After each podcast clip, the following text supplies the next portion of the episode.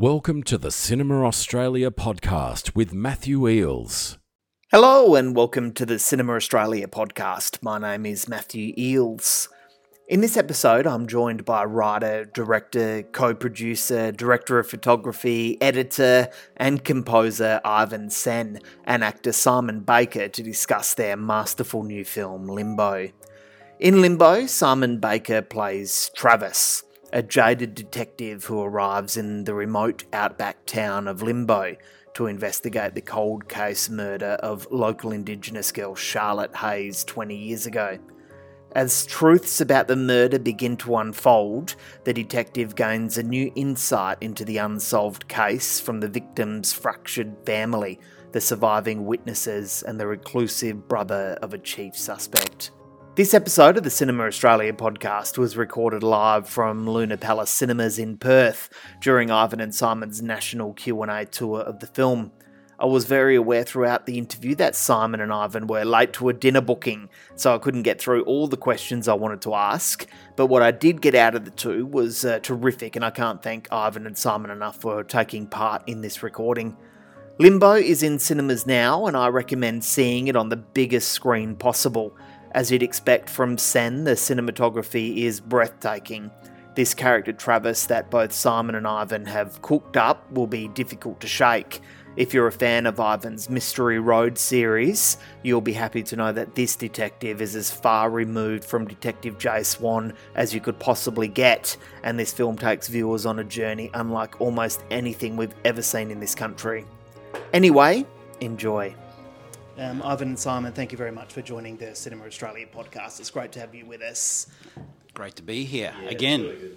Um, I guess we should paint a picture for the listeners. Actually, we're we're at Luna Leederville in Perth. Uh, Simon, you were just commenting on what a great cinema this is. Uh, Yeah, I, I, I came here when I released my film Breath, yes. and I was told Ivan about a moment where I sat with Tim, stood with Tim Winton at the back and watched the end of it, of the film, and then sat, went down and did a Q and it was a, it was a. As soon as I walked in, I remembered the whole cinema straight away. Yes, yeah. Uh, it really is a beautiful spot. Uh, these guys support Australian cinema so much, which is great. Um, Ivan, I was just saying to you that uh, you've now officially become the most interviewed uh, filmmaker over at Cinema Australia. This is our third time now. Um, so I guess I just want to say thank you for making yourself so accessible to uh, to film enthusiasts like myself. No worries. I, I think it's always the important big journey across the, the nation over to Perth and to come to the to the Luna and then um, yeah and to uh, do the, the local you know publicity and Yeah. yeah it's, it's um, part of the process. I reckon. Yes. Uh, uh, Simon, this is double numbers for you too. Although I haven't officially interviewed you for Cinema Australia, I did host the Q and A at, at Event Cinemas in Perth when you Oh, were yeah, here. yeah, yeah, yeah, right. yeah. I, actually, I don't know if I had hair then. I, I might have uh, gone bald since then. So yeah, you might not recognise me. But No, I. I think I remember the jacket you were wearing. oh right, what was the jacket? It was kind of like a grey hashed jacket Yes. like that, like a sort of a tweed jacket. Oh, there you go. Yeah, fantastic. With a bit of a, ye- a yellow pinstripe through it. You're a real tweed man, aren't? Very much into my tweed, Ivan. Um, I'm, I'm curious to know, actually, uh, talking about Perth, have either of- of you been to Perth uh, for recreational purposes rather than uh, filmmaking purposes? No. No. But uh, he, he probably has. Have you? No, I haven't. No. No. All for filmmaking? Or for filmmaking Yeah. or, or releasing a film in Yeah. some way, yeah. Yeah. Uh, do you have any interest in, in coming and exploring it uh, as a tourist? Yeah, I do. Yeah. I mean, I fell in, obviously, I, I, I made, I shot my film down on the uh, um, southern coast in, in Denmark. Yeah. Um, and I love that area, and I've, I often fantasize about going back and spending a couple of weeks there. Do it. I highly recommend it. Yeah. Yeah. That's yeah. beautiful. It really is. It is. Um, congratulations on Limbo. Uh, I watched this film the other day at home. Uh, unfortunately, I couldn't watch it on the big screen, and from the first shot, I instantly knew I was doing the wrong thing, and I should have been watching it on the big screen. Ivan, would you agree with that? Yeah, um, yeah. I think probably more so with this film than any of my films. Mm. Yeah, consciously really um, composed for the widescreen, but Yeah.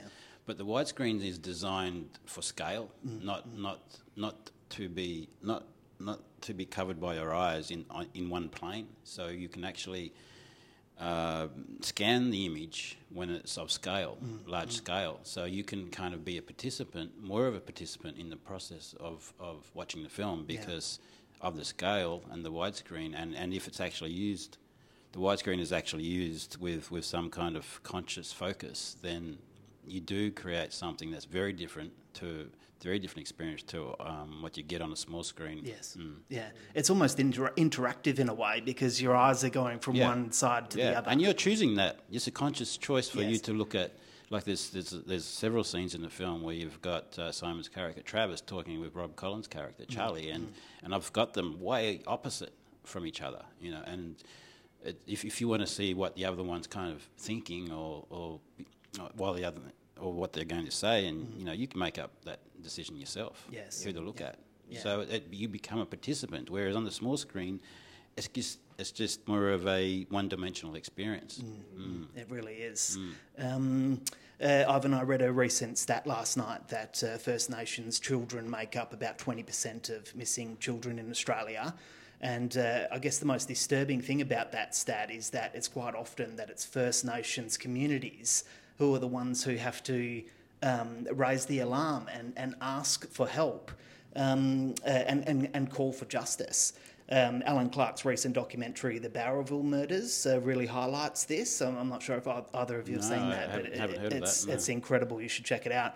Um, Limbo is obviously your response to those statistics. Uh, Mm. well, I think it is anyway. Um, can you talk to us a bit about um, that response and how you wanted to explore it here with Limbo?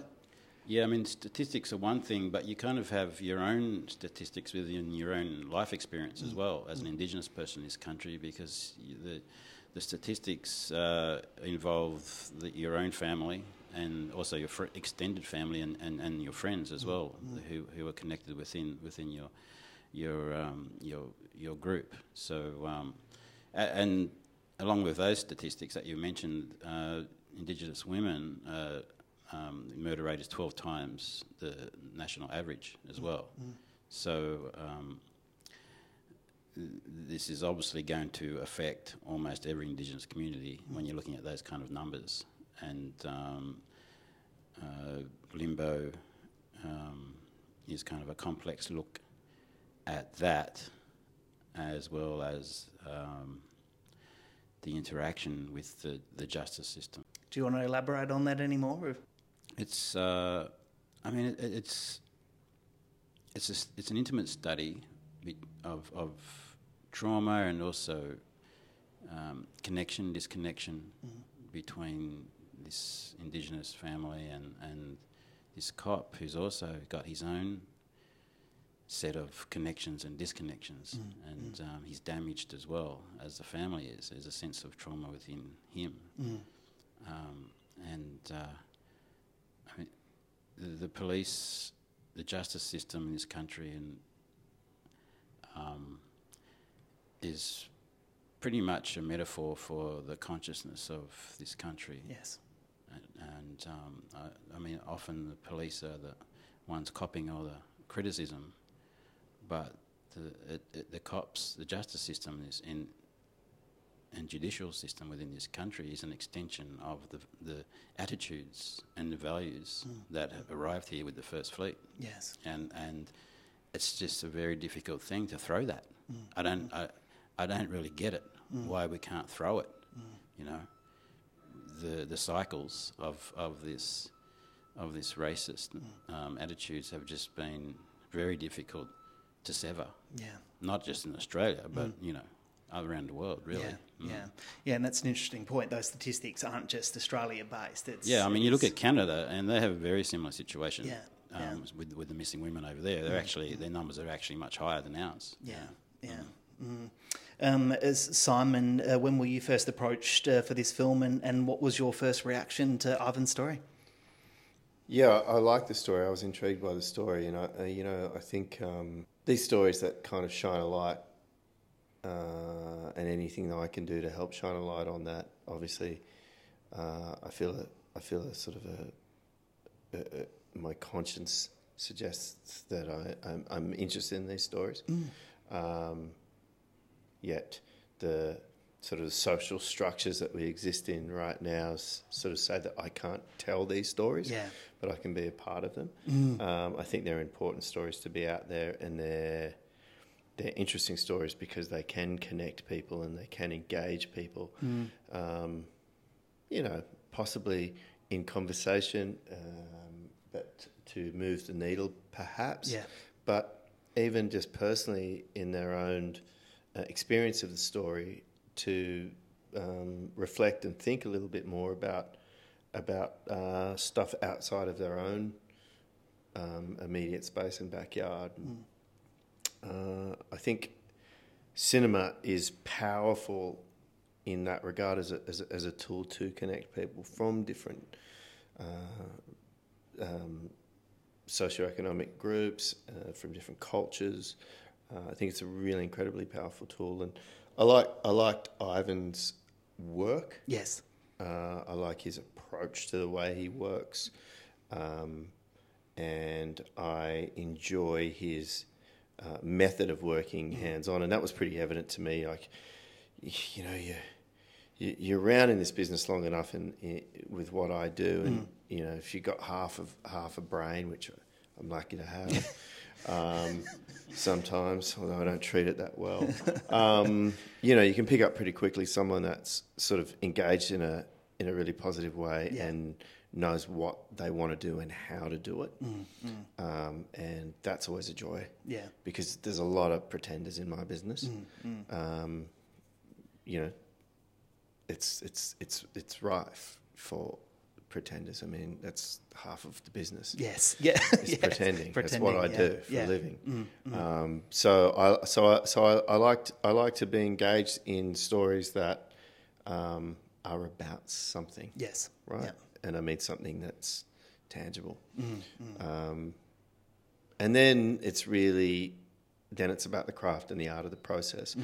We, you know, we didn't we don't necessarily have when we're working, we're not having conversations on on that level. We're not talking about that because it's all that's all there and Yeah. that's all implied, mm. and that in the process of making a film, film is a very organic creature. Mm. You set the parameters of what it what what it's going to be, and and then it starts to tell you and inform you. And I believe in that sort of um, philosophical approach to making a film. Yeah. And it was very evident to me very early on that Ivan believes in that, and he's prepared to not let people intervene in that process Yes. um, so that everyone's engaged in the same path that that movie's going to go on. Yeah. Yeah. And that's uh, a, a great privilege as an actor to be involved in that. And you know, there's not there's not been too many times in my career where I felt that in is, is in such a pure way that I felt it working on this film. Amazing. Had you seen any of Ivan's previous films? So obviously. Uh, you- yeah, I was not going to jump into bed with a guy without seeing any of his action. Yeah. um, Ivan, what was it about Simon? Um, I don't know. I'm still trying to work that out. Actually, I, I, I don't know what I was thinking. Must have been drunk and stoned and stupid.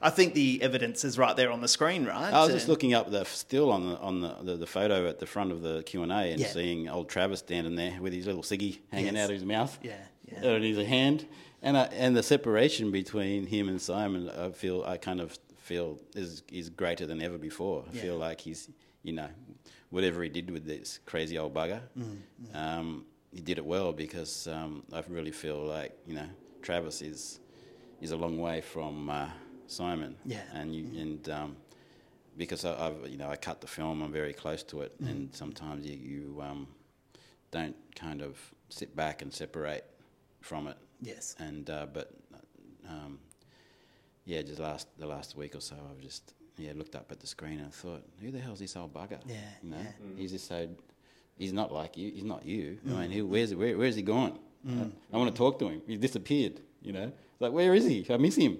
it's like having two people on set. Yeah. There's yeah. Travis and there's Simon, and um, yeah, man, I- I've, I've, like Simon knows. I, I, I was looking at him. I, I was a fan of his stuff, uh, the Guardian, um, the first stuff he was doing over there, and um, yeah, I just, I just, I just really think he's got a, he had a great presence, and, and just he he invites you to to into his thought process. Yeah. Yeah. And um, that's a, it's a thing that's hard to teach anyone. They kind of got that, or they don't. I think. Yeah. Um, yeah. So um, it's just a matter of time until we hooked up. I think. I can't quite shake Travis yet. It's, it's been over 24 hours since I've watched the film, and I still can't get him out of my system yet.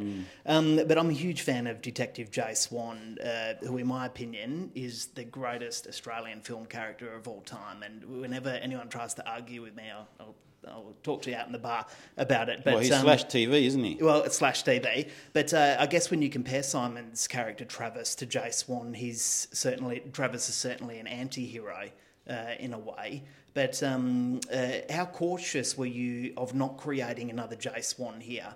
Uh, was that something that you were conscious of while, while developing this character? Uh, not really, because I just thought he's going to be a white cop. Yeah. You know, he's just white, and he's ap- you know he's just he's just on cruise control kind of thing, like the rest of society. Yeah. And Get, um, getting through to his rostered days off. Yes. Yeah, still still hang ups from his drug days, drug cop days, and um, yeah, no, I, I, because he was always it was always about that kind of interaction, Mm. you know, from one side to the other. Whereas Jay Swan's kind of he's got he's got to deal with both sides, Yeah. you know, and that's kind of why people enjoy him, I think, Mm, because Um, he's got that that struggle the whole time. But I think I think Travis's struggle is a lot more complex, actually. I Yes, think, yeah, it's a lot deeper and more complex, and um, not not quite as um, obvious. Yes. Yes. Yes. Very much so. You're listening to the Cinema Australia podcast on SoundCloud, Spotify, Apple Podcasts, or at cinemaaustralia.com.au. Um, uh, Simon, can you tell us about what you brought to the character of Travis that perhaps wasn't in the script? Here's what happens generally when you when you re- when as an actor when you read a script. Mm. Um, you read a script and people write a script, and there's a film in there somewhere, Mm. right? And but largely the script, and this happens more and more because filmmaking is an expensive um, proposition. It's an expensive thing to undertake. Mm, very much So people, people, the great thing about Ivan's script is it's a blueprint for a film that he wants to make. He's not really interested in writing it as a sales document to attract people to invest in it. Yes. Which ninety nine point nine percent of scripts are that Yes. right? Mm. And then somewhere in there, the the artists involved, or in my case, if I if I'm wearing my artistic hat, I'm mm. looking in and trying to find the movie mm. in amongst this sales document. And so when Ivan's script comes along, it's it's not written for anyone except the people that are making it. Yes. Not Yes. not not the people that are investing in it, mm, mm. not the people that are putting up this or that or whatever. It's written for the people that are making it. Yeah. You know, like like an architect's plans mm. if they're the builder. Yeah. yeah. Right? And that's refreshing. So in that it gives me space to explore and play around. Yeah. And I you know, I understand very quickly what his what his intention is. Mm. Uh, and that's half of the struggle a lot of the time with anything in the process of filmmaking Yeah. from an actor standpoint is trying to understand what the intention is mm. there. Mm. And if the intention's there straight away, then it's just like, okay, which, which is the best way to inhabit that intention? Right? And that might mean that there's a shift with the character here or the shift with the character there, or there's this sort of thing. And then that's a process of that you do in a jigsaw puzzle or at the touches of what your personality is mm. when you're on set. And and then just like the other thing I was talking about before, then it becomes this organic process. Mm. But it has to have a it has to have a philosophy and has to have an authenticity to it and a framework. But it always starts it always starts with how much either shit you've got to wade through in the script, Yeah. which is there to sell the thing, Yes. Right? Yeah. Or how much clarity of opinion and point of view is in the mm. script. Mm. You know, how much how, how true that document is. Mm. Uh, and and in this case, Ivan's document was very true. And in conversation with I, I had with him, you know, he's a plain speaker Yeah. As am I. So it's like I get it, you know. And if we're not getting it, then we can talk about football for a while, and then suddenly we'll use a metaphor from a footy game straight into this, and we're getting it. Yeah. There's no like highfalutin talk about this or that. Mm. It's just very straightforward, so we can get to down to brass tacks very quickly, Mm. which gives me freedom. Yeah. And then if he knows that I'm getting it, he can relax and he can explore more that mm. side of what he wants to do. Mm. And that's, to me, like when I look at the great films that I love, when I look at like, you know, something like, you know, the, the, the, the, the, the Peckinpah films, uh, you know, I, the, of the 70s, I go, oh, wow. I look at Alan J. Pakula and mm. Klute or something. It's like he's talking to Jane Fonda, he's talking to Donald Sutherland. They're, they're, they're figuring it out and there's a trust. And they're making the film and it's pure. Yeah. Mm. And that's like in this day and age where most of the films that are made are, superhero movies, mm. right? And you got to swan around and you're only hired if you've got this many followers and it's about how much content can be sold with a movie. It's exciting to be engaged in something that is coming from a place that sits and lands in his heart, and uh, it gives me the uh, enthusiasm and energy to throw myself into it from my heart.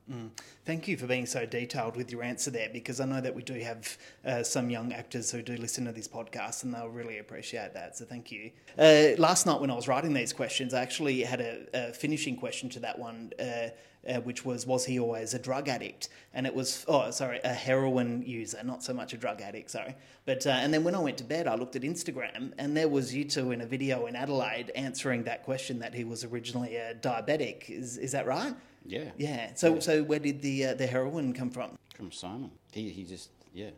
Why, why did you think that Travis uh, that it would suit Travis's character? It's just an idea. Yeah. Yeah. You just, you just saw the needle and just thought, what if he's blah, blah? Yeah. Yeah, What, if it's, what if it's not just that? Yeah. It's like he's he's broken and he's medicating properly. Like he's broken. If he's not just, you know, it's it's almost like um, to me the um, diabetic thing was like maintenance of keeping going. Whereas if if the, if it, the stakes are actually higher for him, where it's like he's just medicating because he doesn't know how to manage Yes. At all, mm. and it's then then then it's all a little bit more unstable. Mm. I Um, mean, I only did the things that I did with the character because I had the freedom, Yes. Yeah. you know, and Ivan gave me that freedom. Mm, Um, uh, I know that. Sorry, Simon. I'll just stick with you for a moment here. I know that uh, you directed episodes of The Guardian and uh, and The Mentalist, uh, but now that you've got this feature film under your belt, do you uh, approach your acting style differently? Do you come onto set with a director's mindset? I mean, you'd have to have some balls to tell Ivan Sen what to do on set, but. Uh, He wouldn't do that. I, I don't need to do that with Ivan. yeah, I have done it before, yeah. Not But- with Ivan. not with Ivan. Yes, yeah. but I have done it before. Yeah. and I'll probably do it again. Yeah, but not not not in any egoic way. It's really just about you know sometimes you know sometimes films can be there's a lot going on Mm. in on a lot of film sets, and people can get you you know you can lose and get distracted by shiny things. yeah, Um, and I and I've been around for long enough to know like we're keeping on track with story, Mm. and this will cut and that won't cut, mm, like the mm. technical elements of it. But I, I've always had pretty much a, a director's head, and for a lot of my early career, it was really hard for me to um, quieten that mm, uh, in a lot of cases, and that's why when on those TV shows, I was like, I'm, I'm gonna direct Yes. episodes yeah. Um, because I know all the actors and I know the crew really well, and and uh, it just didn't make sense that the that the the directors that would come in and out were kind of in for an episode and they were like out, and they were you know learning on the fly. Um, I was there the whole time, so it was just one less person I had to talk to was me Yes. as yeah. an actor. Yeah. Yes. It seems more efficient. Yeah. Yeah. Yeah. Um, I, uh, Ivan, uh, I want to ask you, um, uh, Rob Collins, Natasha Wanganeen, and, and Nicholas Hope. uh, They're all as good as you'd expect them to be in this film because they're all, you know, world class actors in my opinion. Rob Collins is just doing some incredible things at the moment. Um, uh, but I'm curious to know about your approach to working opposite the non actors in the film, uh, the people from the local community. Can you tell us a bit about that? Yeah, um, the uh, children in the film, I, I found that them in uh, Coober Pedy just um, a week or two before, maybe a week or ten days before we started the shoot. So, um, but uh, yeah, they're, they're just phenomenal talents. Absolutely, ta- you know, they're, I, I couldn't ask for more from them. I just think they're incredible. Yeah, and and yeah, and incredible energy. I, I actually just like being around them. They're just there's something that comes off those kids, which is to do with where they're from, mm. and that's to do with who they are, mm. and and that rub that emits out of them and into me, mm. and into Simon, Yeah, into everyone, and when you're shooting art, when you're making art with that kind of energy floating around, it's just a joy. It's Yeah. like, it's just like a high, you know. And I I really want to do, keep going with those kids as well because I, at first I think they're talented, and secondly, I, I, I, I in the past I've, I've used non-actors and and I haven't followed up as, as I should have in the past. Yeah. And but this time I, I really want to, I want to kind of, um, you know, get them into something else and Mm. create something with them or for them, or um, because they're I, I they're into it. You know, they're a little bit shy sometimes, Mm. Yeah. but they feed off that Yeah. too. You know. Yeah. D- does it take just as many takes as working with an actor like Simon? Um, uh, Simon doesn't doesn't need much. Yeah. Um, the kids are the kids. They're that's that's another thing. Mm. They were just so good at like I, I re- rehearsed the hell out of them. Oh, good, you know, good, with yeah. with dialogue. Yeah. So they they the, they knew the dialogue so well that they that's what stopped them from being nervous. Yes. Mm. So they're focusing on on the lines and they know them. So they're not worried about the camera and stuff. So Mm. um, yeah, that's I think I- I've learnt that from the very beginning that when you're using non-actors, you, they really have to know what's going on, Yeah. and and they're focused on what they're doing that you've you've directed them to do way before the, the shoot. I mean, don't if, if if you didn't don't do that kind of you know rehearsing beforehand. It, you turn up the shoot, it's never going to work. you Yes, know, um, yeah. Unless it's just you know some very simple thing. Mm, Um, so uh, yeah, I really loaded them up, and they were just phenomenal. Yeah, they're so exciting in the film. They bring a real energy to it, actually, when you're watching it. Uh, It's terrific. Um, uh, I will wrap this up uh, very soon because um, you guys got to eat. but um, uh, I, I have a question that I ask every one of my guests on this podcast as a, as a final question. Um, and that is uh, I'm wondering if either of you two have seen an Australian film lately that has really stood out for you that you've really enjoyed. Um, and Ivan actually, uh, I interviewed Jub Clerc recently, who directed Sweet As, and her film was Limbo. Yeah, I think we, she she saw that in uh, Berlin. Yeah, yeah, yeah. yeah. We met her over there. Um, look, I haven't I haven't seen her film. I haven't seen an Australian film. What's the what, what's the late, last Australian film to come out? I don't know. Oh, so many. So I look, many. I, I'm not a I'm not an avid. s- I, I, I don't. What I do is like I watch old films. Yes. I'm, my, my focus is 60s and 70s. Uh, I mean, I, the, the, the thing that had an impression uh, that, if you really want to truthfully know what's had an impression on me recently, it was Bertolucci's The Conformist. Wow. And uh, I, I, saw, I saw it on the plane going to Berlin, and I, I, hadn't really watched it before, not, not really. And um, when I watched it and I got to Berlin, it just stayed in my head. And then I got back to Australia and I, I, I hunted it down. And, and they were like, I mean, it's not about thinking it's, you know, what's a good film or not. I don't really care about that. There's I, I just care about moments Yeah. And I'm a moment person. I don't really. I mean, if if you're really just trying to judge a film from beginning to end, you'll never be happy. Yeah. I I, I love moments, mm. and and there's some scenes in that film, and it's like 1971 or 70 or something. Mm. You know, about a guy becoming a fascist, set in the 40 um, late 30s or something, mm. and there's moments in that film that just they're just yeah, they get into your blood, they get into your soul, you know. And I think, um, and really just inspirational. Yes, you know. yeah. It just and that kind of thing just gets me going for the next one.